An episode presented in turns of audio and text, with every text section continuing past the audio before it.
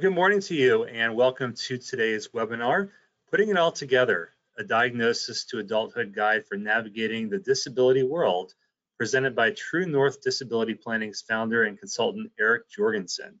My name is Jeff Stauffer, Community Relations Director with Elville Associates, and I'll be moderating today's presentation. This is an annual presentation that we offer with Eric. Uh, we keep bringing him back because he's just so darn good, and we appreciate his time today. So welcome to those that are new to our educational webinar series and also to those that are frequent attendees. We encourage your general questions at any time, so please note them in the questions panel on your screen, and we will pause periodically throughout the presentation to address them. More case-specific questions and personal questions may be best discussed offline and in a consultation with Eric. Your questions add value and help the presentation. They help others learn, so please don't be shy in posing your questions at any time. You also received the presentation slides yesterday by email from me to take notes on them if you wish. The presentation is also available in the section marked handouts on your panel on your screen to download at any time. Also, welcome to our professionals on today's presentation for CFPs, CPAs, and most other professionals. You may receive 1.5 continuing education hours for attending today. And on my end, per my attendance records requirements, if applicable and you have an ID number that you'd like to share, please send it over as soon as possible as I'll be submitting the CE hours for approval tomorrow morning. Everyone will also receive a post-webinar feedback email right after the presentation, and we ask that you please take just a couple minutes to fill out this very simple survey to offer us your thoughts about today's presentation. Here at Elville Associates, we want to be a resource to you and your families planning needs. So certainly reach out to me with any questions at any time, and we'll be happy to be a resource to you um, as you see fit um, now or in the future. So it is my pleasure to welcome our presenter, Mr. Eric Jorgensen of True North Disability Planning.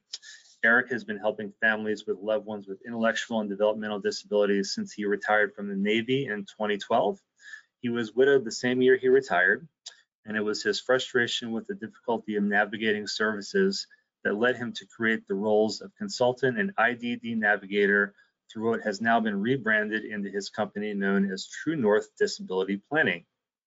In addition to directly serving his clients through one-on-one -on -one consultations, Eric offers many free and low-cost resources on his website and has some special discounts available to clients and friends of Elville Associates he'll mention during his presentation. Eric and his son William live in Frederick. So Eric, it's great to have you back. Welcome. Also, thank you as well for your service to our country. We certainly do appreciate that. And I will now turn it over to you. Thank you. Thank you, Jeff. Thank you, Jeff. I appreciate it. And we'll get the uh, discount out of the way, and I'll mention again at the end of the presentation. So anybody who's listening to this now or uh, because they're viewing the recording, if they go to the website, my website, and they purchase a roadmap or a, dis, a state disability guide using the code ELVILLE, E-L-V-I-L-L-E. As a discount, they'll get 25% off of uh, whatever they're purchasing from the website. The only thing really for sale there is going to be the roadmaps. Uh, most of the other content is free that you can download, but you type in the Elville and it should give you a 25% discount. If it doesn't, email me, Eric at specialneedsnavigator.us, so I can make sure I, I get it uh, fixed. Now, for the reason you guys are here, I want to talk today about the sort of cradle to grave when you're when you have a child with a disability. A lot of what I'm going to talk about is going to be specific to Maryland, but not all of it. And so if you're attending from out of state, uh, I will make note if if another state has something similar or uh, if there's things you can look for in other states. Generally speaking, everything I'm going to talk about today is available regardless where you live in the country. So let's let's get started with um, where I think the current state of affairs is. And this is everything I'm going to talk about today is, is coming from my own personal point of view. It's what led me to starting the company. It's why I'm doing what I'm doing, and I'm really trying to create a new category. Uh, because what I see right now is, as you can see on screen, we have we have lawyers who are saying they do special needs estate planning, and we have financial planners who say they're doing special needs planning. And it, it's getting to be really hard to understand, at least from my point of view, what is special needs planning. I would like to see more people, more professionals say, I do estate planning for people with disabilities. Now, again, attorneys, they work with special needs trusts, so it makes sense that they use the term special needs because that, that is how Social Security recognizes whether or not a trust is the correct type of tool to make sure you're not going to have your assets and income, the assets that are held by the trust, counted.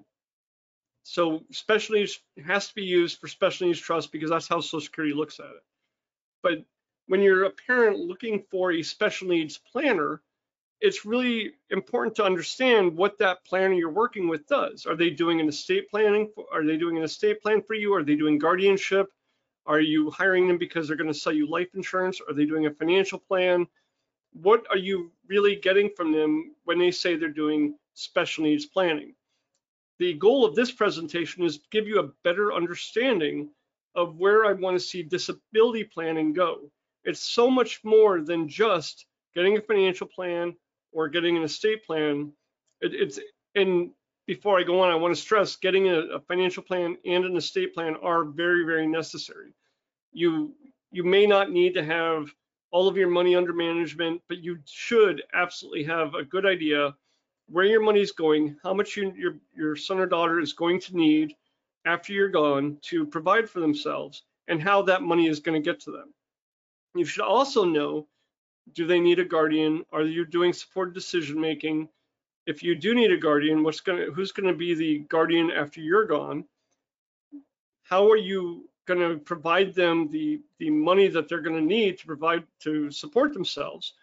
Because Social Security is not going to be enough, generally speaking, to provide for somebody after they turn 18 and they're on their own, whether because you no longer uh, you're no longer alive to care for them or because they don't qualify for any state or federal support. So you're going to have to make sure they have money available to them. And where are you going to put it? Generally speaking, that's going to go in a special needs trust, which is why you need an estate planning attorney. It's also important for your own estate, your own while you're alive planning. You know, you you should have a power of attorney for yourself. You should have healthcare proxy. You should have all of those things that a lawyer can really help you put together. So I'm not discounting the importance of either estate planning or financial planning, but I think there needs to be another category to fill in the gaps left between both of those. Disability planning really should, and I believe will, fill in the gaps of what state benefits am I eligible for? What should I be applying for? How does Medicaid, Medicare, and my private health insurance work together? All of those things and it's it's not a category that I aim to fill by myself. I'm seeing more and more professionals out there that are coming in to help me fill this area. One person in Maryland who does a really great job in terms of helping people apply for benefits and, and see what's out there for them is Rebecca Rubin. So, you know, um, she can definitely do and does a lot of hand holding when you're trying to apply for DDA benefits and things like that. This timeline is in your, it's in the handout, so I'm not going to spend a lot of time going over it.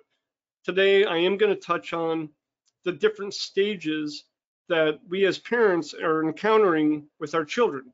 You know, what happens when you get the diagnosis? What happens when they go into school, elementary, middle, high school? What happens after school? All of those things. Each area of life brings its own challenges. I am going to share everything in the hopes that you worry about the stage of life you're in and not get too far ahead of yourself worrying about what's coming. So if you have, if your child is three or four years old, I don't really, I don't want you worrying about guardianship.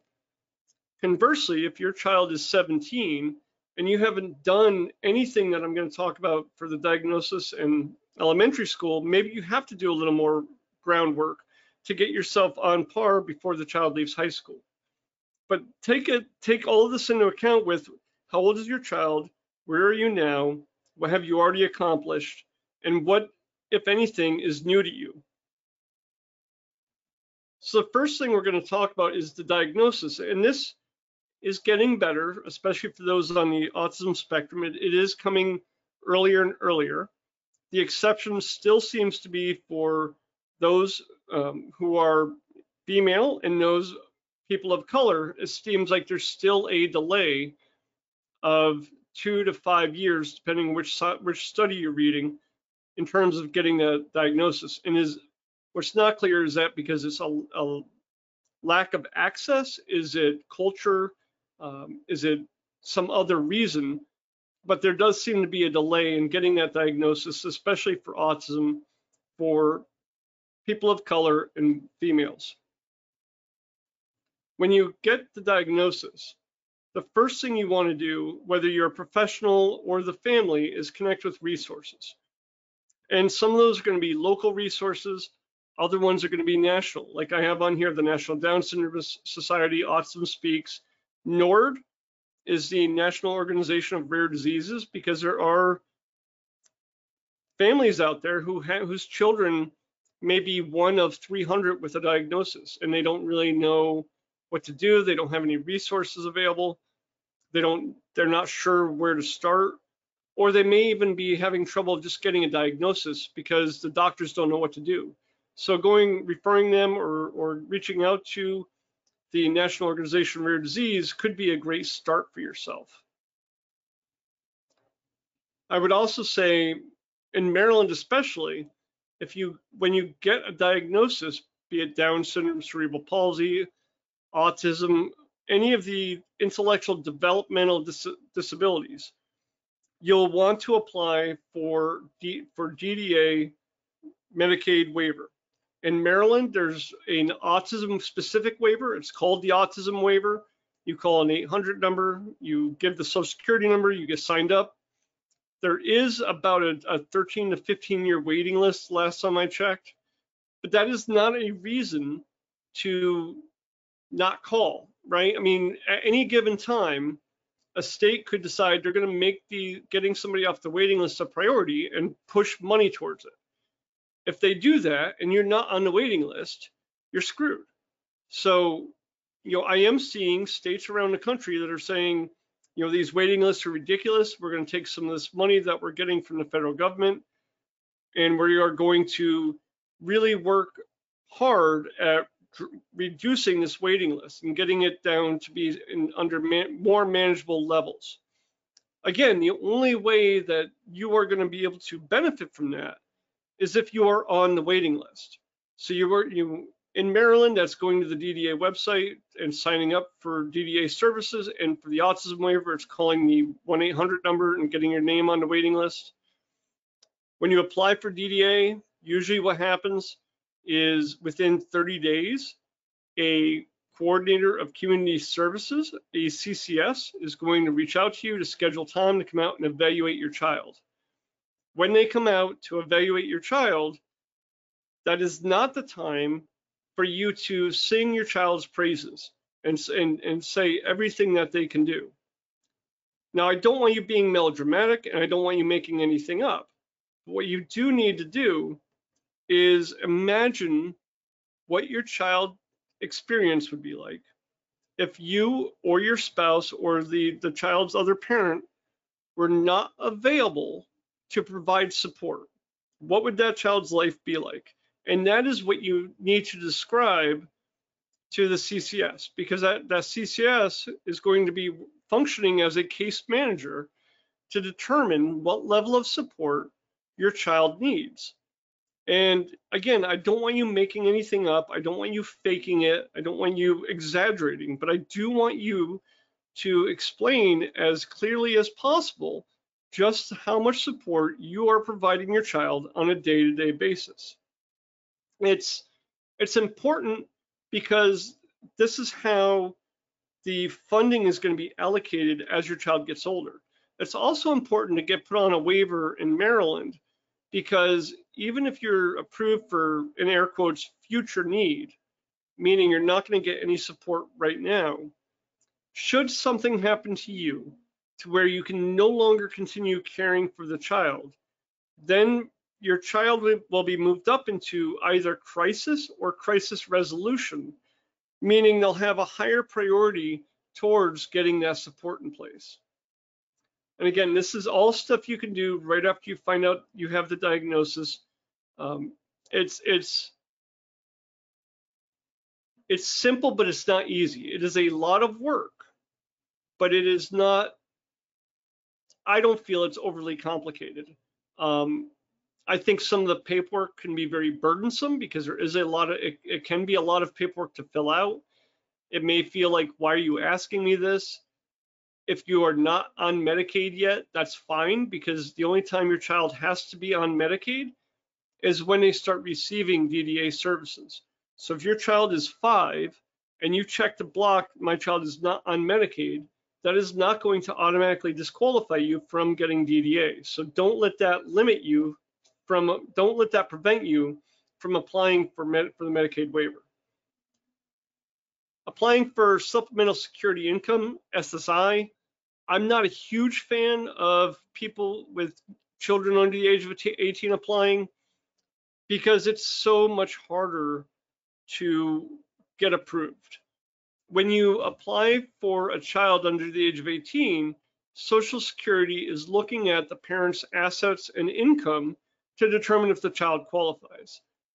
And even though oftentimes in a two parent household, one parent is probably a stay at home parent being a caregiver, especially if your child has significant needs, that other parent is probably still making too much to qualify for SSI. Um, if you if you're in a really tight spot, then then by all means apply. I'm I'm certainly not telling you not to. I just want to manage your expectation and help you understand it can be very very difficult to get SSI for a minor child. There's also something called rare and expensive case management or REM in Maryland. And again, this is going to be a it's, it's going to be an individual by individual basis. So if your child has a rare diagnosis or has a lot of medical complex medical needs, I would suggest you reach out and apply for rare and expensive case management and see what the state tells you. This may be the first time you're ever hearing of this. Um, I, I don't know who the normal referrers are. I think it's normally the schools.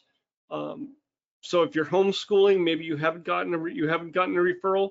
But if if you know somebody whose child seems like to have very complex medical needs, by all means, tell them about REM and try to help them apply for it. And the same thing if you're a professional. If you're a professional and you're working with a family and they're saying our child is experiencing delays, they're not talking, um, whatever, whatever, and then in the next breath, they're saying, but, you know, he's a boy, so we're going to, you know, they'll grow into it. Or, um, you know, can, if they're, if they're, if they have a daughter, maybe what you can do is help them by sharing some information about how autism typically presents in, in girls. You know, so that's where you, again, you can help pediatricians get the information out there by sharing it with your, with your clients. Um, because that's that's part of the problem is a lot of families are looking for well this is how boys present. My daughter's not doing that so must not have autism. I'm oversimplifying. I'm, I, I understand it's not quite that simple um, but it is it is you know it is clear that there is a a breach or a degree of variance between when boys are diagnosed and when girls are diagnosed and when Caucasians are diagnosed and when people of color are diagnosed. So if you are serving any of those populations that are diagnosed at a far less frequent rate, this could be a great opportunity for you to come in and make introductions or help them find resources, talk them through uh, maybe their maybe their concerns about what the diagnosis actually means. I don't want my child labeled. This is where you can really help parents understand the benefits of what that diagnosis will bring. The, the understanding their finances, the financial plan. Again, I'm not suggesting you go out and hire a $5,000 financial planner. If you need that because you've got a very complex situation, great. But it could just as easily be sitting down with a nonprofit debt counselor or Um, you know, a lot of these nonprofits will have people that can help you understand what's going on and not necessarily help you do a budget, but more of a lot of individuals who have this diagnosis often need these types of therapies. When they get these types of therapies, they are or are not covered by insurance.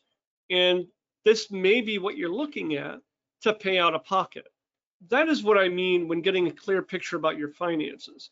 Because, you know, you have a child who's going to need speech and occupational and physical therapy, and the school says they're going to get, you know, they'll they'll build in, I don't know, four hours a week into an IEP, but your doctor's recommending that they get, you know, eight hours a week. Well, where are you either going to spend the money on a, an attorney and advocate to try to get the IEP to meet that difference in four hours, or are you going to pay for the therapy out of pocket, or you're just going to say, well, we can't do it. Making an informed decision is much better than getting to the situation going, oh my gosh, I don't know what to do, and then making no decision at all. So if you can if you can talk to these organizations that say, when you have a child with Down syndrome or cerebral palsy, um, they might need more physical therapy, or they might need assistance with their gait, or you might need to get some orthotics or something. And oftentimes, this is what the insurance will pay for. This isn't, you know, these other things the insurance won't pay for or you have to buy it first and then get reimbursed. Well, it would be nice to be able to budget all of that and, and know that it's coming instead of getting hit with that bill all at once. That's my perspective anyway. And that's what I mean when I'm saying get a clear picture about your finances.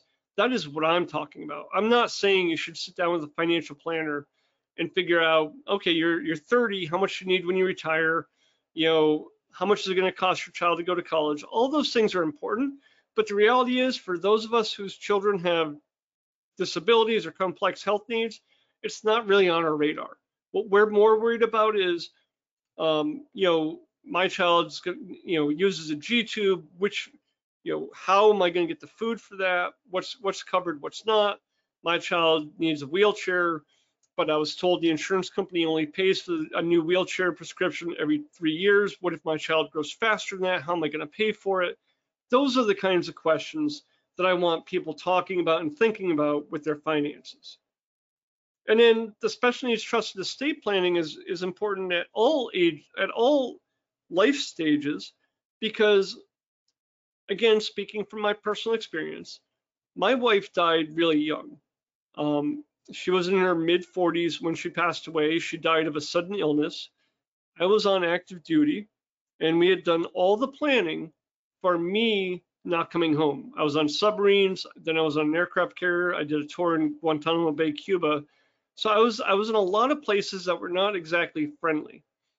And there was, you know, a lot of reason to believe if something was going to happen, it was going to happen to me. So we planned for that.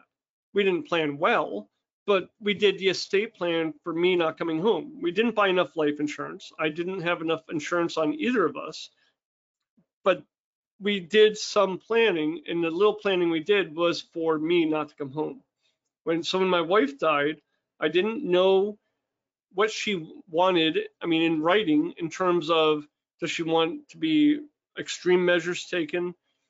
Um, you know, where does she want to be buried? Any of that. So I made the best decisions I could with the information I had. It did mean I took her off life support after a week. She she spent a week in the ICU, and I took her off life support. It, remains the hardest decision I've ever made.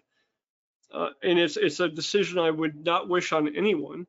And it was further complicated because I really wasn't sure just how extreme measure how extreme did she want to go with regards to trying to keep her alive.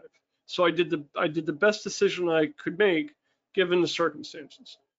So that's that's what I mean when I say why it's important to have estate planning and special needs trust and things like that. The other thing I screwed up on is I had an UTMA for my son, which meant that when he turns 18, the money that was in that account would come to him. And that's really crappy planning because my son, you know, had a diagnosis of autism since the age of five.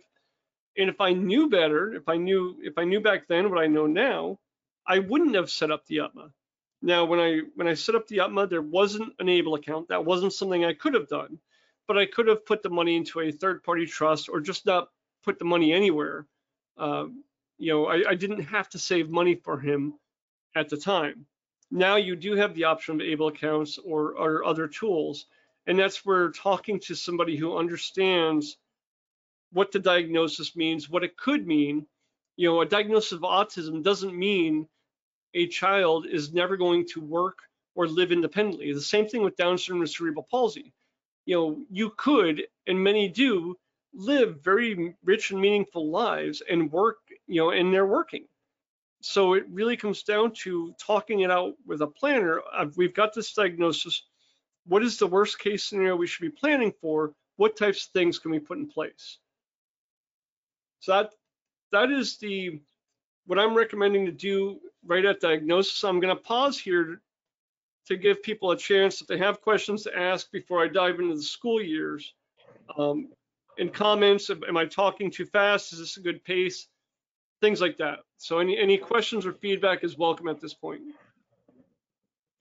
Thanks, Eric. We do have some questions I would like to pass your way here.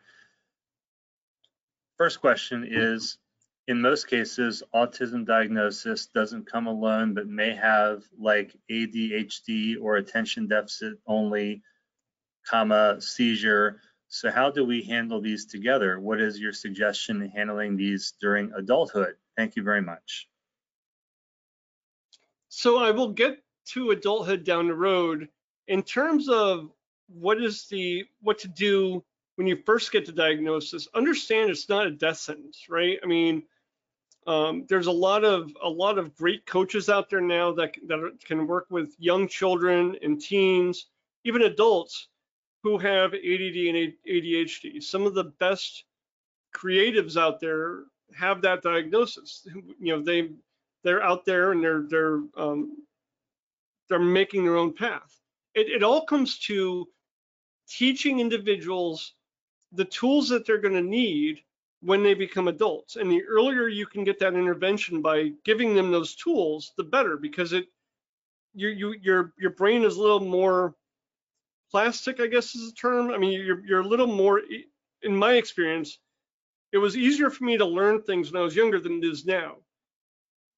So the more you can expose people, your children to tools and, and give them the tools, and surround yourself with people who will give you the grace if you're if you're the individual on the spectrum with ADHD or seizure disorder um, to give you the grace. And if it's a seizure disorder, then do you qualify for a support animal? Does it make sense to try to get a support animal? Um, you know, and again, it's it's looking for those resources. And it, the earlier you start, the better. And then as you get into adulthood, hopefully what you've done is you've built this very strong foundation to where you you know what resources are out there, you know who you can reach out to, and then you just you lean on them the older you get. I, I hope that answers the question. And I'm going to get more into adulthood as as I get towards that slide.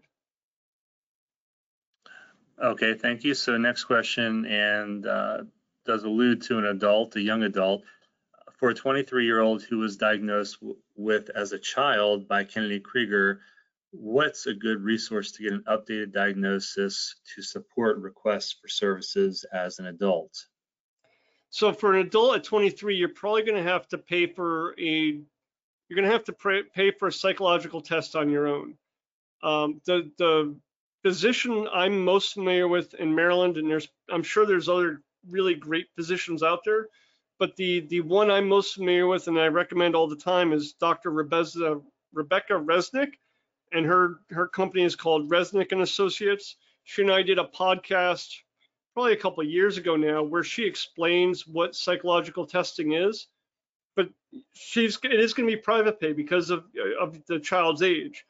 The other option could be going to, to DORS, which is Maryland's Department of Vocational Rehab, and asking them for a psychological test in terms of what they will only give a psychological test to show what types of supports wouldn't be needed for employment. So that test wouldn't necessarily help you apply for a Medicaid waiver, but it could help you figure out what supports are needed for employment.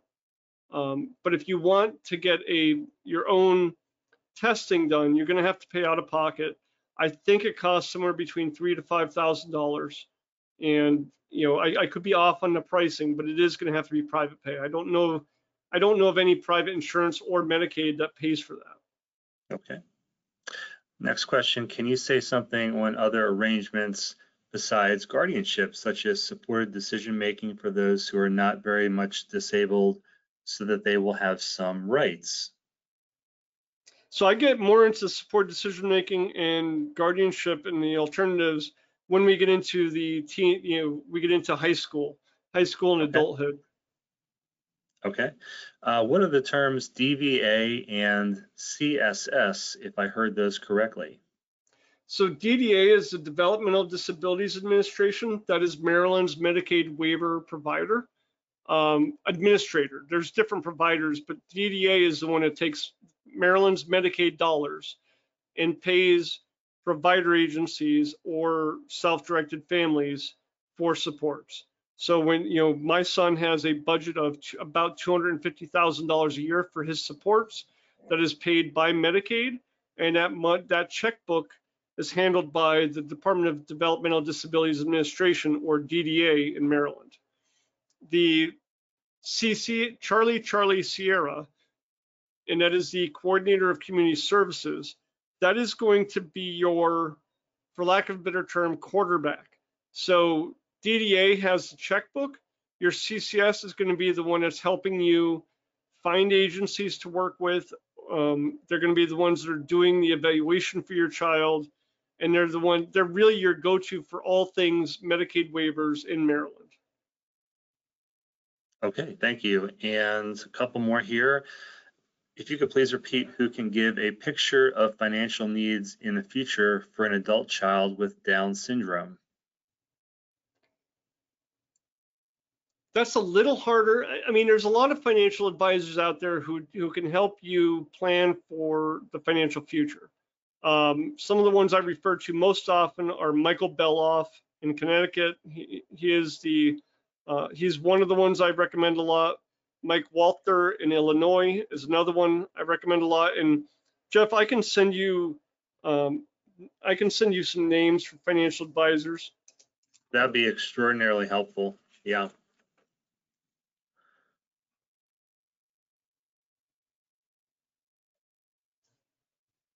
So I'll send you those couple- after the We have a couple here at Elville and Associates that we encourage. I can include those in a list in my follow-up message as well, if you'd like. But Yeah, certainly, please. Eric, if you have anybody, that'd be great. Um, uh, So a couple more briefly here, then we'll move on. Um, What happens when the person on disability reaches social security age? So I will talk about that when we get into adulthood. Okay, and last one is, should you rely on planners contracted by DDA like service coordination, or are there other independent planners? If so, who? So probably gonna get some hate mail for this. I don't see service coordination or any any Medicaid waiver provider as a air quotes planner. What they are is they are people that provide a service. They are going to provide you residential services, meaning they will give you a place to live. And when I say you, I mean the, the individual with a disability. They're going to give you a place to live with the supports you need to live safely. Uh, that could be an apartment, that could be a group home, that could be staff in an apartment that you're paying for. They will provide you with personal supports, which are going to help you do your activities of daily living and functional daily living, like brushing your teeth, buying groceries, keeping the house clean. They're going to do, they're going to provide community supports, which is getting you out into the community, finding you hobbies, and just helping you really get to know your neighborhood, things like that. And then they're going to provide you with vocational supports, which is find a job, keep a job. What they are not going to do is they are not, and, and this, and if there's, if there's an agency out there that, that is doing these things, I'd really love to hear about it. But what they're not going to do is they're not going to give you legal advice about how to plan, what you should be putting, how to do an estate plan, what type of estate plan you need. They're not going to give you financial advice with regards to how much life insurance you need, how much money your child's going to need. Um, and, and to the best of my knowledge, they're really not helping you figure out Social Security or Medicaid, Medicare. The first thing I said, the, the estate planning, well, Elville and Associates is obviously going to be a great resource. If you don't live in Maryland, um, there's, you know, the Academy of Special Needs Planners has a website where you can find attorneys in the state that you live in that work with disabilities, um, that are very familiar with disabilities. Another great resource is the, the National Academy of Elder Law Attorneys. Again, if you don't live in Maryland or if you're looking for, if you want different options, those are two websites I would go to. Um, for financial planners, Jeff and I said we would share you some names. Um, for the other planning, Rebecca Rubin, and I'll include, I'll send Jeff her email. You know, she does a lot of great things in Maryland to help people. Um, and then I have a resource, I have a couple resources to help people apply for Social Security that I'll, I'll send to Jeff as well. Thank you, Eric.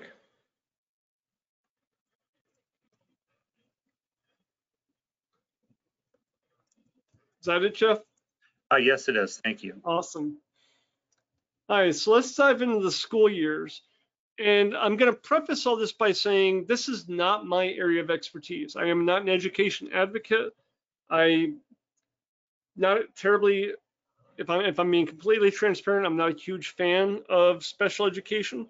You know, I I felt at times that it was little more than an over uh, at times I felt it was a babysitter for my son. I didn't feel it was really doing a lot of great things for him. So that that's my bias. I'm owning that bias, and I, I I'm hoping um, I can still help you navigate it by connecting you with the right resources. So the IEP 504 plan is what your child is going to use to get the supports and services they need for a education, a fair and um, a fair education. It's not meant to help them live independently. It's, it's all geared towards are they going to get an education? And some great resources for if you want help with your IEP or 504, you know, go to COPAA, the um, Council of Parents and Advocates Attorneys. Um, I don't remember what it stands for, C-O-P-A-A but they are a great resource to find a professional who's been trained who can help you with your IEP or NAV eh, or 504 questions. You know, Wrightslaw also does some great training if you are looking for resources around the IEP and 504. The school is there to support your child. And I I don't know of any teachers, I've never come across it, I mean, maybe they're out there, but I've never come across a teacher who got into education because they hated kids. Every teacher I've ever met got into the job because they really love children and they want to help children succeed. So no matter how frustrated you may get with your schools, please try to remember that. You know, these teachers are doing the best they can they they have the same they have constraints that are put on them by administrators that um, you know they're trying to serve as many people as they can. So if you don't feel that your child is getting the the attention or the the uh, education that they they deserve or that they should have you have every right to challenge it. And you have every right to go be you know hire a professional and bring them in I, I will put a caveat to that, that you, you catch more flies with honey than vinegar. So don't go in, if you go in there guns blazing, don't be surprised if you don't get the results you're looking for.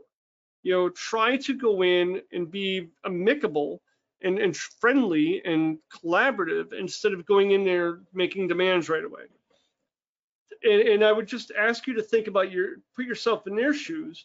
If somebody comes at you and they come at you hard and they're just like, you need to do this, is your first response to be very open and say, yeah, I, I really want to help this person? Or is it shutting down and saying, who, the, who do you think you are? I mean, I know where I'm at, and it's certainly not being flexible and friendly. So, you know, I would just ask if you are going to work with your IEP team or your 504, your child's 504 team, please be collaborative. Um, therapies, you know, music, occupational therapy, et cetera, a lot of those can be built into the IEP. By the same token, it may not be appropriate to have, you may have to pay for some of these out of pocket to, to get the, the support you need outside of the school environment. In Maryland, there's something called low intensity support services or LISS. There are two rounds that you can draw. It is a lottery. So you put your name in a hat as long as you're not already receiving any other Medicaid waiver services, and then you will get a you will get a scholarship for two thousand dollars. And then you know that scholarship can be used for you know a variety of things. It could be therapy, summer camp, etc. You're going to start talking about diploma or certificate, and this is where the school can do a psychological evaluation. And then when you roll into high school, at age 14, you can start the transition plan. And you really need to start transition planning at age 14. So that means what is your child's life going to look like after they leave high school at 18 because they get a diploma or at 21 because they are staying in school until and, and they're just aging out on the certificate program. I encourage every family to have their child get a, a state ID, even if the child is not going to drive you know, the Maryland state ID, it's not very hard to get. You can, but I encourage you to get it. At age 14, you can apply to DORS for pre-employment transition services, Pre-ETS, and that is where the child at 14 can start learning job skills, getting an assessment done to see what they're what what are they really good at, what what do they like, what types of challenges might they have? And then they can work over the summer and start getting paid and you can you know they can start working real jobs and building their resume uh, the introduction to law enforcement doesn't have to wait till high school it can be done younger i didn't do this and I, although i would talk about it all the time and then i had an incident where i had two frederick police officers bring my son home everything worked out great but that was the that was the impetus that that's what it took for me to reach out to the non-emergency number and say, hey, I want to let people know that I have a child with a disability. These are his uh, limitations. This is what happens if he's if he's engaged or if he feels stressed out, he's going to shut down. This is you know this is who he is. This is what to expect. You know the the college planning. Maybe it's not appropriate for everybody, or maybe you want your child to go to school and you know get non-credit courses, or maybe they want to get a degree. These are all conversations that you, the earlier you have, the better, because then you can start working with the IEP team on what skills do they does, do they need to help your child develop to meet these goals. You know, if, if the goal is driving, plan for it to take longer than you know what it might might have taken you to learn how to drive. You know, especially if you live in like more urban counties like Montgomery County or Howard County or Anne Arundel, where there's a lot of traffic. You know, that's not quite the same thing as learning to drive in Carroll County, where, where it may not be as busy.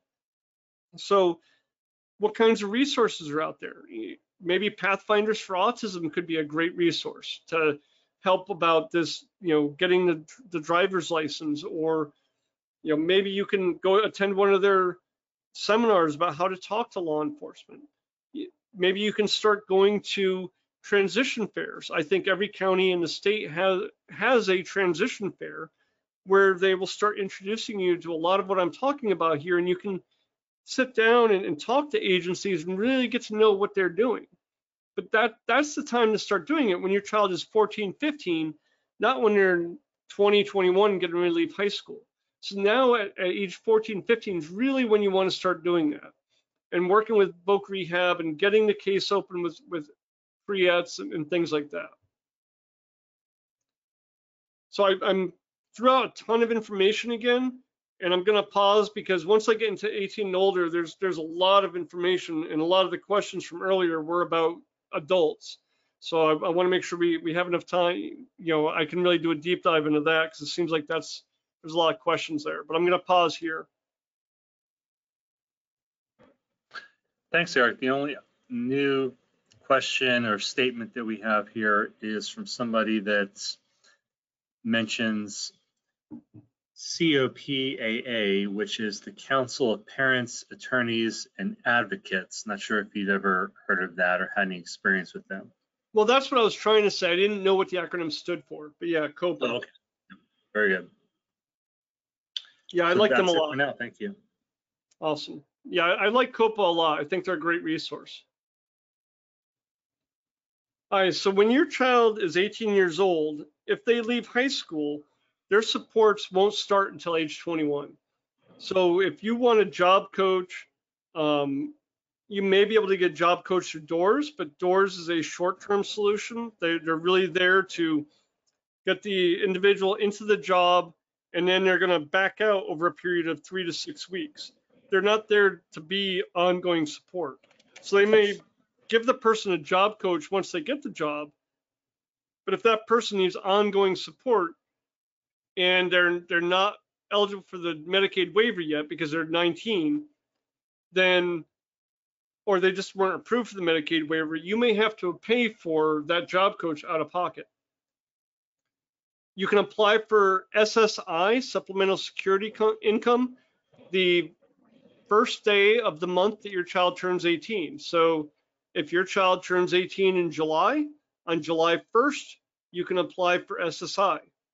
And the reason you want to apply for SSI as soon as the child turns 18, if they're disabled, is because you want to get them one, it's $914 a month, and for many families that, that can help if they get the full federal benefit. The other reason is if they're if they have a pretty significant disability and it's clear that they're to this disability is going to impact them for the rest of their life, they may qualify down the road for the disabled adult child benefit.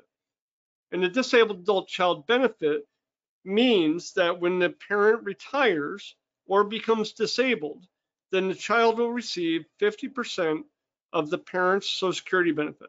So if the parent is going to get $2,000 a month in Social Security, then the child will receive $1,000 a month. And if, you know, and generally speaking, if you only have one child who's disabled, it will not affect the it will not affect the parent's Social Security benefit. When a parent dies, that benefit will increase from 50% to 75%. So if the child is receiving $1,000 a month, when the parent dies, the child will receive $1,500 a month. They will keep their Medicaid, and 24 months after they start receiving the the extra benefit, the thousand dollars, they will automatically be rolled enrolled in Medicare. So they will have Medicare, Medicaid. If they're under, you know, if they're under the age of 26, it's very possible they could have their employee their parents' health insurance, employer-sponsored health insurance. If one of the if one of the parents is working, um, they could also, if the parent, if one of the parents was a federal employee, they could have the the federal health insurance for as long as that parent is alive. If one of the parents retired from the military, they could have the health insurance from the parent who retired from the military for the rest of the child's life. And I want to say if, if they have a parent who's retiring from the military, the child could also receive 55% of the child of the parent's pension, but you have to apply, you have to make sure you apply for that. So that's that's a lot of information. I'm going to pause to take a breath before I go into everything else and, and make sure because Social Security usually has additional questions. So I'm going to give people a second to ask questions about Social Security.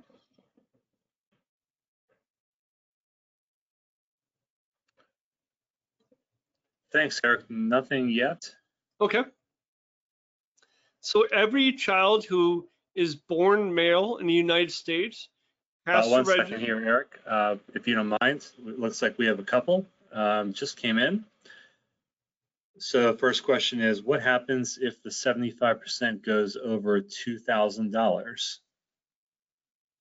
It can't because it's 75% of the individual's benefits. So if if you get if you if you if instead of two thousand dollars you were you were getting four thousand dollars from Social Security, then your child would get three thousand. It's going to be 75% of whatever the parent's benefit was. Um, Okay.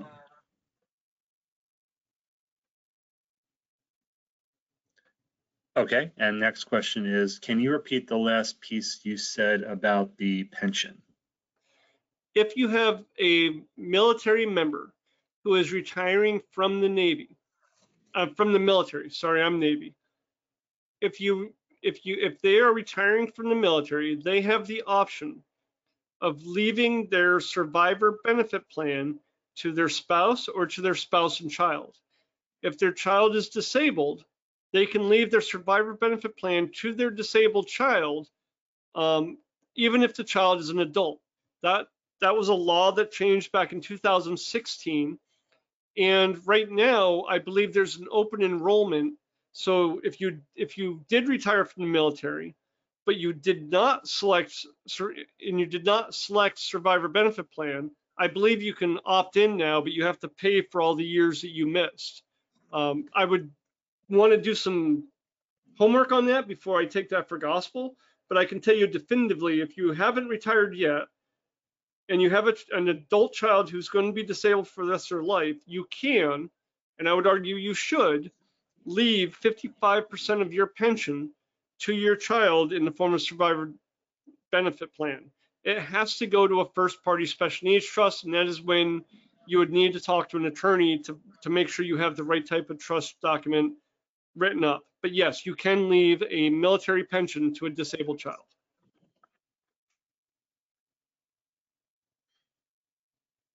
Okay, and looks like we have um,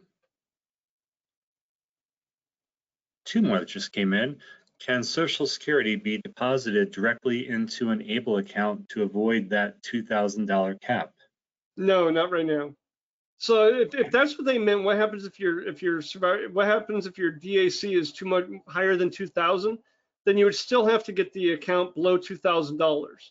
Um, I, I was thinking I was thinking income not asset. So there's two tests you have to pass when you're on when, when you're receiving SSI and, and SSDI.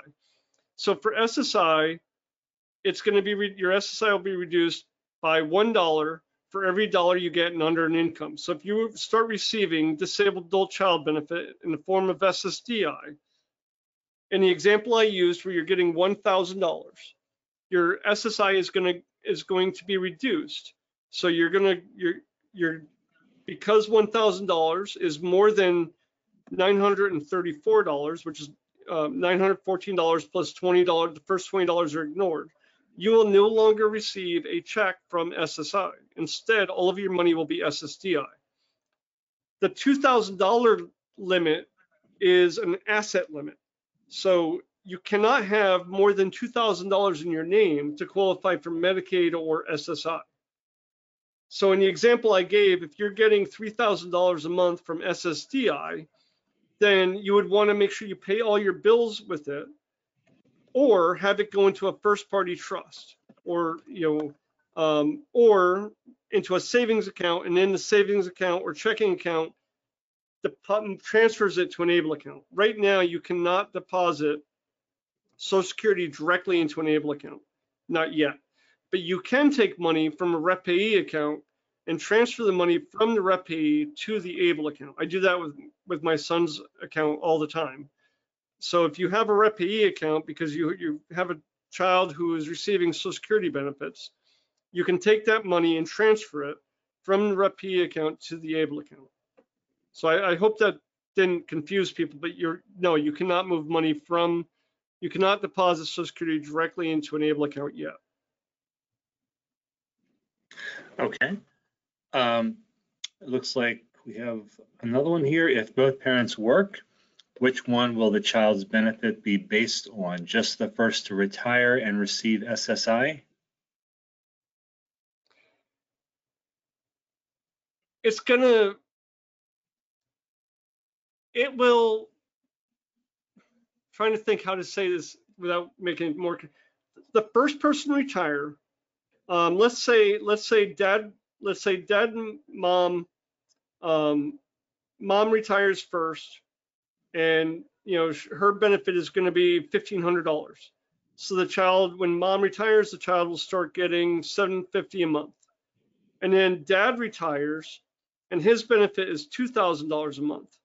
So what will happen is the child will automatically start collecting based on the dad when the dad retires because it will it will start with who retires first or who goes on disability claim first, and then it will default to whichever who has the higher benefit. Okay. Um, couple more here. If retirement social security benefit from a parent is $1,000, they would no longer get SSI, correct? No, if the social security, if, if a social security retirement for a parent was a thousand dollars and the child was, was getting 50% of that, the child would only get $500. So if the child is receiving the full federal benefit of 914, then, and, and then they ignore the first $20. So then now that, now the child is getting $480 a month in SSDI, they would take the $914 of SSI minus the $480 of SSDI, and they would receive $430, somebody check my math, but $430 in SSI. Because the end result is they would still get the full $914. Okay. Uh, my son has epilepsy and was able to work when he was younger, but his condition has worsened to the point that he no longer can work. We are beginning the process of filing for SSDI.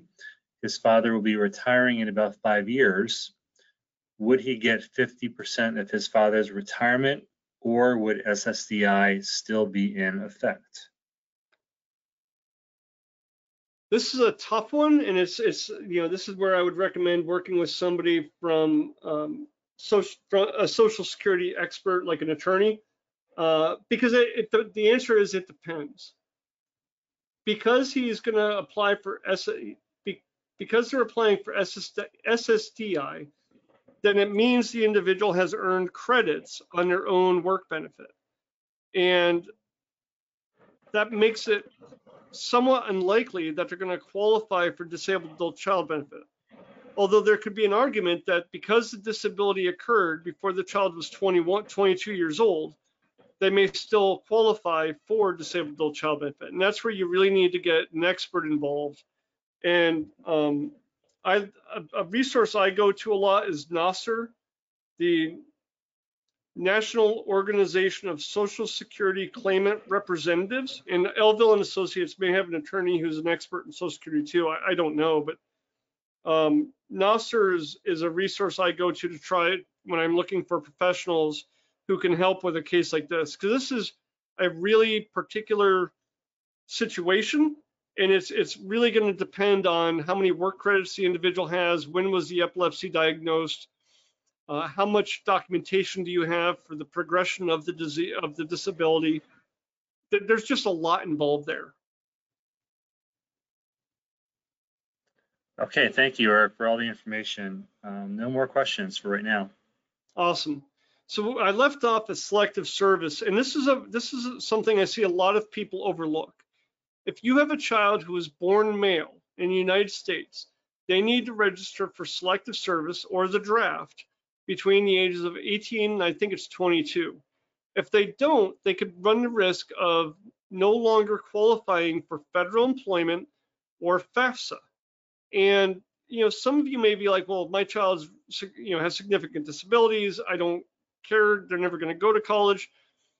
I still recommend doing it because a lot of states and, and, and the federal government are making a big push to hire people with disabilities. They, they're making a real big push to do that and you don't want your child not being able to get a job with the federal government, which has phenomenal benefits, or a state government because the child never signed up for the draft. If they have a disability and, and they sign up for the draft, what's probably going to happen is you're going to get a phone call from a recruiter. You're going to tell the recruiter, my child is disabled, my son is disabled because women don't have to file for the draft. My son is disabled, and the recruiter is going to take you off the list. They're never going to get called. To, they're never going to get called up to go deploy or you know, be drafted because of their disability if they have a significant disability. I, I, think it's just easier to do. It takes like two seconds to go to the website, get it done. You know, Voc Rehab, if you don't have a case open yet with for pre-employment transition services, at age 18, you're applying for vocational rehab. And you, again, open the case, get the case open. If you have a case open with Voc Rehab and you're receiving Social Security benefits, SSI or SSDI, you can you can apply for benefits counseling and you that means a benefits counselor will sit down with you and help you understand how much you can work and earn without losing your benefits. And that is they're they're paid for by Voc Rehab because they really want people to go to work and and make eventually they would like to see people work enough to come off of Social Security. They're not going to kick you off Social Security if you're working. And the benefits counselor can really help you figure out how many hours can you work, what happens if you do overtime, does it make sense to work because you get better benefits? You know, that's that's what the benefits counselor can really help you do, and Voc Rehab can help you place get placed for that. The guardianship support decision making, Maryland did pass a support decision making law, and you know, as as one of our uh, questions was earlier, is that you know, it's it's really a choice for the family. Um, I am my son's legal guardian. I, I, made that choice because I felt that he's ill-equipped to uh, do support decision making. You know, I don't want him signing contracts. I don't want him. I just felt that the the guardianship was the right answer for our family. Within the guardianship, I still let him make all of his own choices, except for you know medical decisions. Um, but by and large, I, I have very little say in what he does if last year he didn't want to go see a doctor or a dentist, even though I really wanted him to, he's 23. So short of me restraining him and trying to throw him in the car to take him there, I'm not. It, it's not going to happen. So I respected his decision. Don't agree with it, but I respected his decision to, you know, opt out of working for healthcare. And, and now what we're doing is his staff and I are are working with him to determine what are his concerns, what are his fears, why doesn't he want to see a doctor, why doesn't he want to see a dentist, and addressing those to get him to a place where he's comfortable that he'll be able to do it. Again, the only the, the, the major medical decisions I made. He had to have a, a rod put in his chest because he had, his sternum was pushing against his heart and his lungs. That was not open for discussion. It was, we're going to do this. This is why but by and large, I try to give him as much leeway as possible. Um, but you may decide support decision making works for you, and and that is you know fine. Uh, there's there are a lot of tools out there to help you build a support decision making team.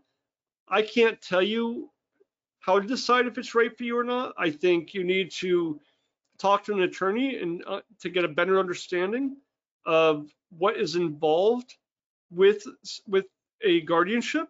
What does it entail? It is a legal proceeding. It does mean you go before a, a court you go in court you go before a judge.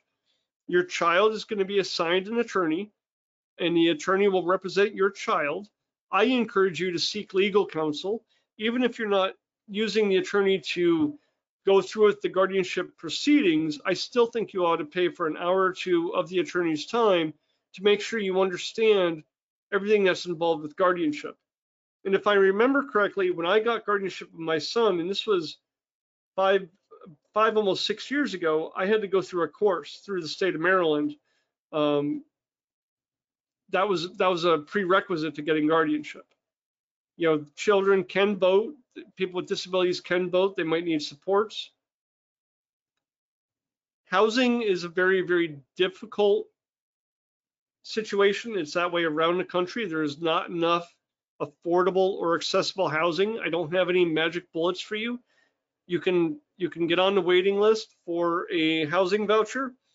Certain cities like Rockville have their own vouchers outside of the, in addition to the state. Housing is, is something that you're just gonna have to figure out. I, I I I will give you some examples of what I'm seeing people do.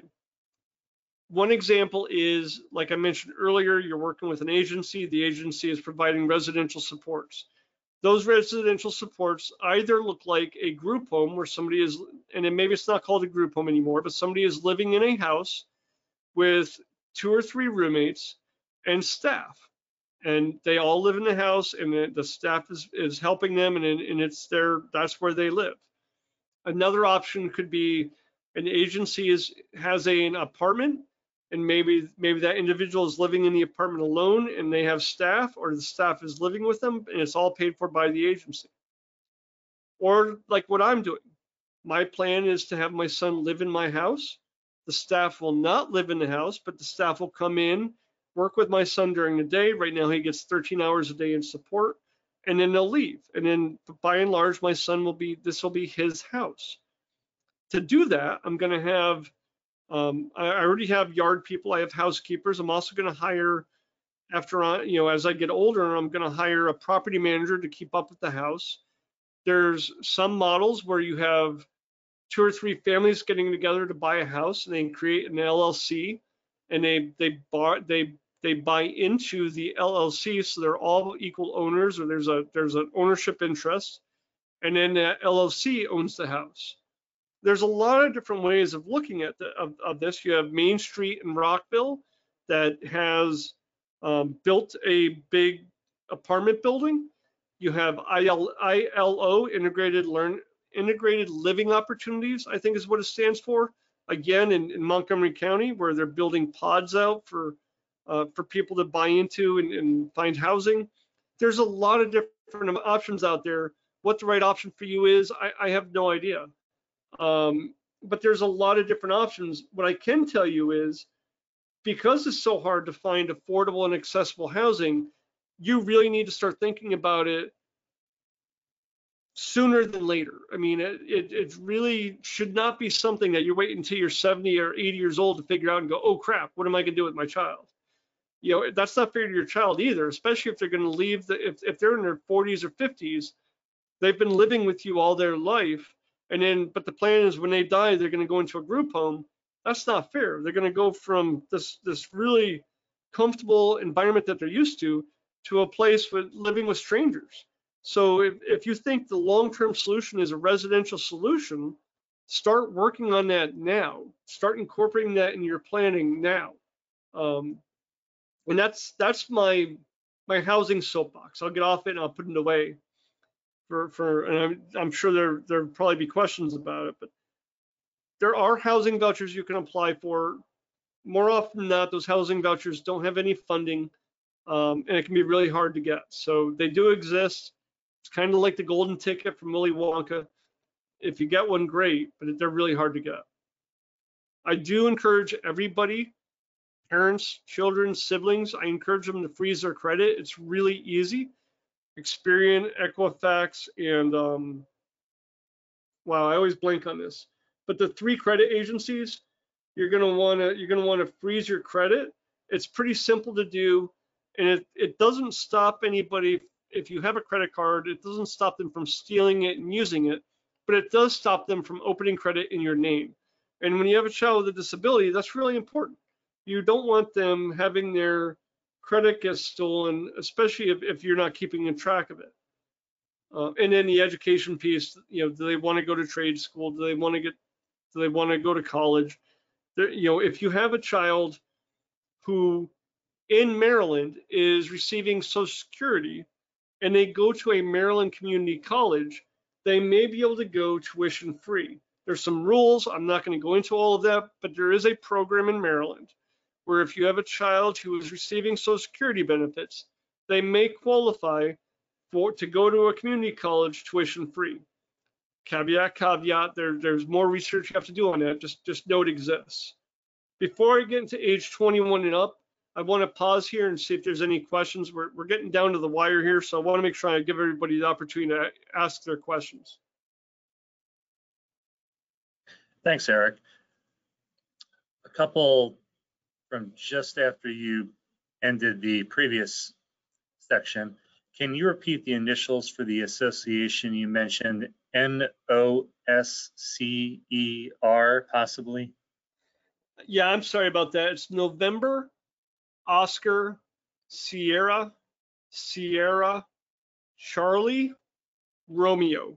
And again, I'm gonna I'm gonna send you a, a list of all these um, after our meeting today, Jeff. I, will probably get to you later this evening because I want to send you links as well. I don't want to just send you abbreviations. Yeah, that that's tremendously helpful, Eric. I always send out, for those that are part of our webinar series frequently, I always send out a, a substantive uh, follow-up message with um, follow-up information. So anything you're able to send Eric is great. I typically do send that out the, the very first thing the next morning, uh, including the video link from the presentation. So thank you. Uh, next question, is the person assisting with benefits counseling the same person assisting with benefits planning? Thanks very much. Probably not. sorry, It looks like she's, um, this, sound- I apologize, this person just corrected her message to say, um, uh, is the person assisting with benefits counseling the same person assisting with disability planning? Thank you very much. So it, it's one piece of the disability planning puzzle. Um, I would, I, I, I think of disability planning as including financial planners, attorneys, benefits counselors, myself, Rebecca Rubin in Maryland, um, social security attorneys. The, all of them have a part to play in this bigger piece called disability planning. Benefits counselors they're they're really spe- hyper specialized on social security benefits you know the the ticket to work program um, work incentives what's what's out there for you to start your own business um, you know all of the all of the programs that social security has to encourage people to find a job keep a job and get off social security that is what benefits counselors are going to help you with Okay, it looks like those are all the questions for now. Thank you. Welcome. All right, so once we get into 21 and over, this is when the majority of people are going to be on Medicaid waivers. If you live in Maryland and you sign up for the Medicaid waiver before you leave high school, then what Maryland does is the governor sets aside money for all transitioning youth. There is a budget for transitioning youth in Maryland. So if you are a child transitioning from high school into adult services, the money is there and earmarked for you for, to pay for your first year of supports. But you have to be enrolled in the Medicaid waiver and you have to be applied, you have to be approved for services. In a perfect world, you, you would have started having this conversation about who your providers are going to be. Are you going to do in self-directed versus agency? Um, meaning, are you going to manage your own your own budget? Are you going to hire and fire your own staff? Are you going to do your are you doing all of that on your own? Or are you going to use an agency? All of that would be discussed and decided upon before your child turns 21. I tried self-directed for a while. I decided I didn't like it. It's a it is it is a full-time job, even if you have a support broker. And it's it's just a lot of extra work that I didn't want. Some parents like it. Some parents like the level of control it gives them over hiring people. I'm I was I I thought that was important to me, but what, what ended up being more important to me was actually having staff for my son. And I just didn't have the, the bandwidth or capacity to keep, to find people because I, I got ghosted, I think 30 or 40 times when I did interviews and just, I got fed up. So um, shifted over to an agency. I haven't had any problems with staff, knock on wood. Another thing that you, I really hope you're doing before your child turns 21 is stop looking at them as just their diagnosis. They are people. They have likes, interests. Many will want to have some kind of romantic partner. You know, I see many parents who have a hard time seeing their children as adults. Um, maybe it's because of behaviors, or maybe it's because of IQ but they, they may still look at their 30 or 40 year old adult child as a child and not as a 30 or 40 year old you know adult male or woman who have wants needs and desires and deserve to live their life. So i would encourage you to, to think what and get them involved. That's what a person-centered plan should really be about. It's, it shouldn't all be focused on wants needs and, i will be the first to tell you i think dda's person-centered plan is very clunky but it's better than nothing. There are consultants out there that you can hire if you wanted to to uh, have somebody help you build a a better, in air quotes, person-centered plan. Um, but you don't have to. You know, it's it really is just as simple as asking your child what do they like, what do they want, things like that. And then this goes into the estate planning side. What do you want to leave for legacy? Do you have other children that you want to leave money to? Do you have charities that you want to support? Do you have other goals that you want with your money? You know, that all needs to be thought of and built in.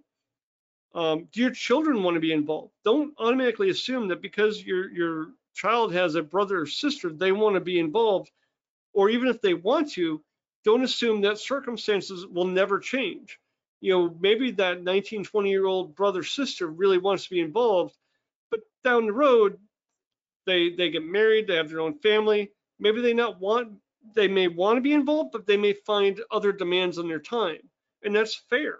So don't be careful not to guilt your your child's siblings into feeling like they have to be there when you're not. Um, you know, start thinking about start thinking about that. Uh, you know, if the individual is capable of sharing their their wants and, and wishes, how do they want? What do they want for end of life? You know, do they want to be hooked up to machines? Again, based on what they can understand. But don't assume because somebody uses AAC to talk or to communicate that they don't they they haven't thought about do I want to be hooked up to machines for the rest of my life? Or don't, you know, do I want a blood transfusion or, you know, or, or, or, they, they should still be given the opportunity to talk about what their uh, end of life wishes are. And they should have an estate plan done.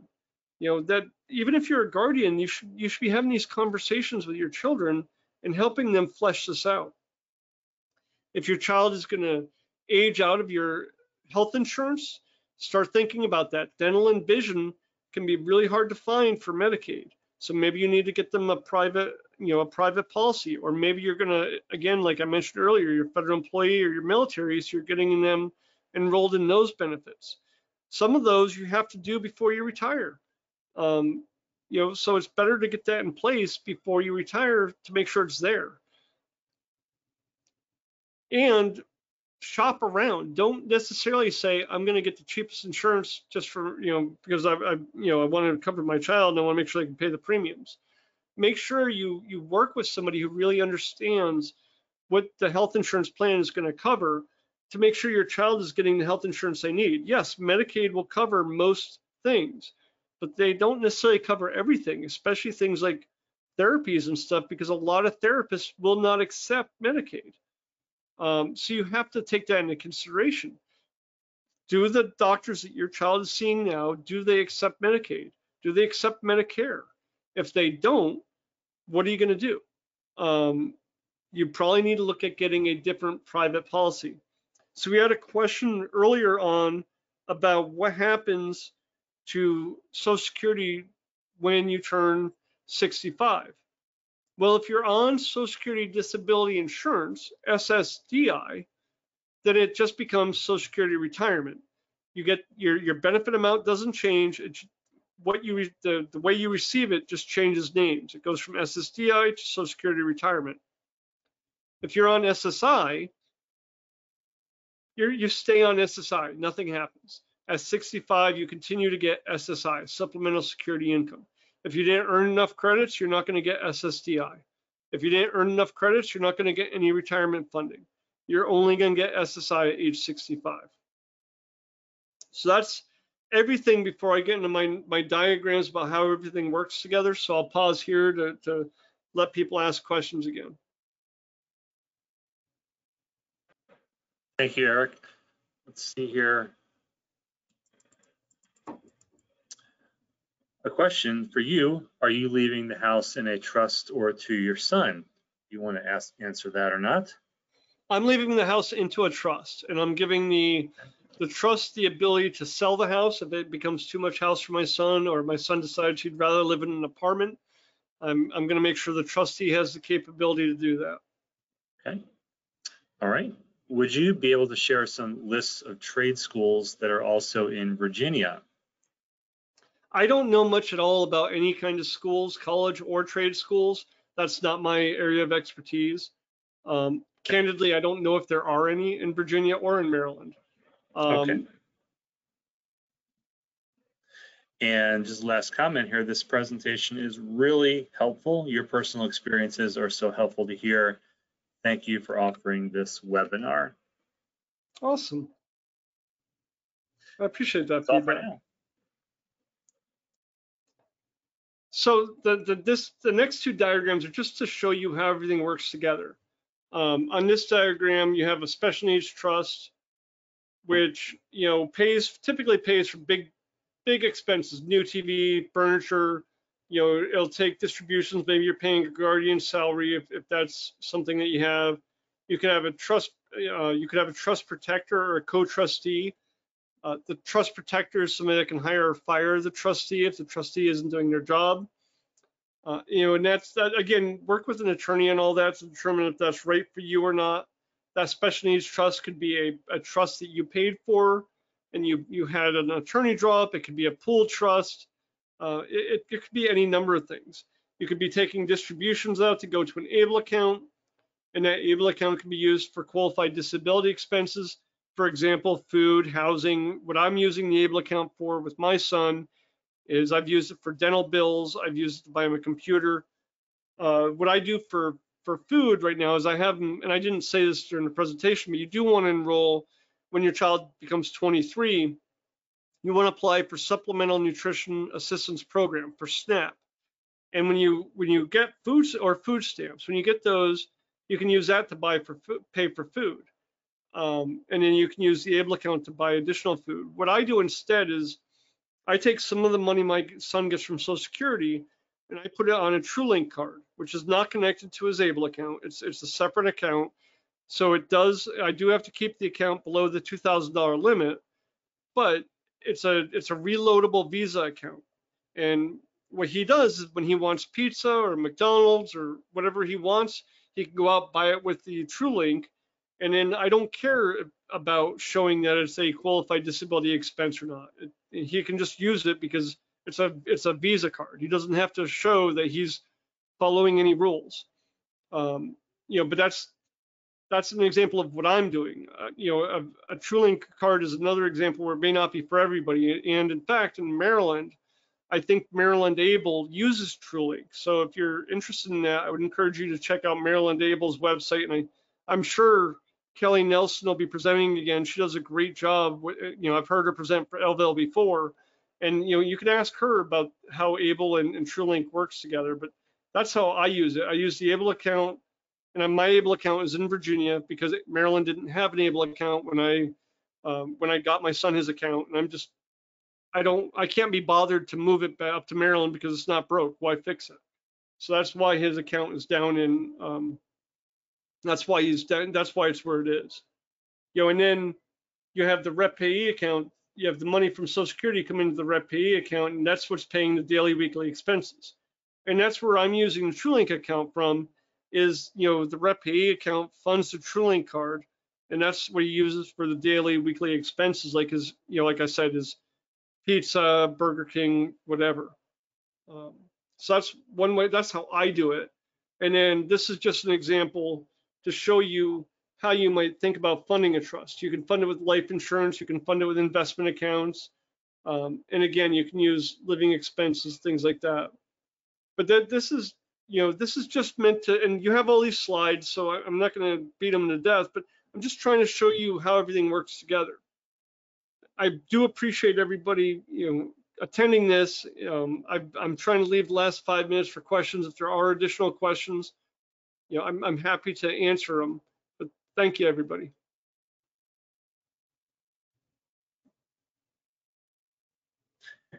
Eric, thank you so much as always, I think this is maybe the fourth year we've done this presentation and so. um, just uh, want to say how grateful we are for you always being willing to spend your time with us and sharing such a great presentation with so much information um, and sharing your experiences as one of our attendees said is, is so helpful to everybody. Um, let's see if we have any final questions here. Um, I can read it since I forgot my glasses today. Um, just want to share the website. I think it's college.net for college trade options, uh, one okay. of our attendees. Nice. So thank you for that. We'll check that out. Uh, hello, which agency slash provider are you using to help with the DDA funding after 21 years old? So I'm I'm going through Optimal, uh, and I'm in Frederick County, so I'm using Optimal to do my. Uh, they're my provider agency for Williams for my son's staff. The when I was doing self-directed, you know, again, you don't have your, your it's just you and your CCS and your support broker. So um, you know, I didn't have an agency back then. Now I'm using Optimal. I'm pretty happy with them. I don't know if they're in other counties. I can only speak for Frederick. Okay. And a correction on that website, it's thinkcollege.net. Uh, that's the website we were, she was referring Awesome. to. Do you have any recommendations for Maryland attorneys? Elville and Associates. Um, you know, it, it's I, I didn't send that question. no, I mean, it's it's you guys have a lot of attorneys there, so uh, the odds are you're going to find somebody that meshes with your personality. When you're when you're shopping for an attorney, regardless of where you go, um, do a couple things. Talk to talk to families that have already done their estate planning. Find out who they liked. Uh, is it, and then when you when you find out who they like, go to the individual's website. Do they talk about special needs planning? Or are they a generalist that says they can do anything and everything, and maybe they only do one or two special needs trusts a year? I would argue you don't want to go to a you don't want to go to a generalist. Um, Right. But if, if you if you find somebody that they that they like and they do do special needs planning, then the next thing to do is when you're interviewing them, do you feel heard? Do you feel like you can have a very frank and open discussion about your situation with this attorney? Because this is going to be a relationship that you're going to have, and it's it's it's going to require you to show your underwear drawer. I mean, you have to have a very very you have to feel like you really can trust this person. It's not just a business transaction. You really have to make sure you trust the person. I completely agree with everything that Eric said there. So, yeah, here at Elville Associates, we we focus in special needs planning. Stephen Elville, especially Lindsay Moss, also um, maintains her practice in special needs planning and elder law. Um, so, yeah, you want to come in, you know, talk to a couple of attorneys. We we encourage it, but um, our consultations are free to discuss your needs, um, answer all of your questions, um, have us understand your situation, help create a path forward, as we always say, um, and um, give you an idea of how how you might might want to move forward. So um, we look forward to speaking with you about it. Um, and let us know let us know if you have any questions. Always happy to be a resource to you here at the firm. And uh, thanks for your interest in for being here today. Let's see if we have any further questions here. Um,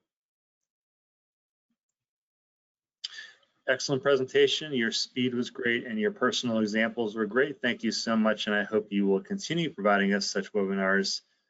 Thank you again. Um, Awesome. Yeah, I'll keep doing it as long as you keep asking me back. we will indeed. And next question, why age 23 to apply for SNAPs?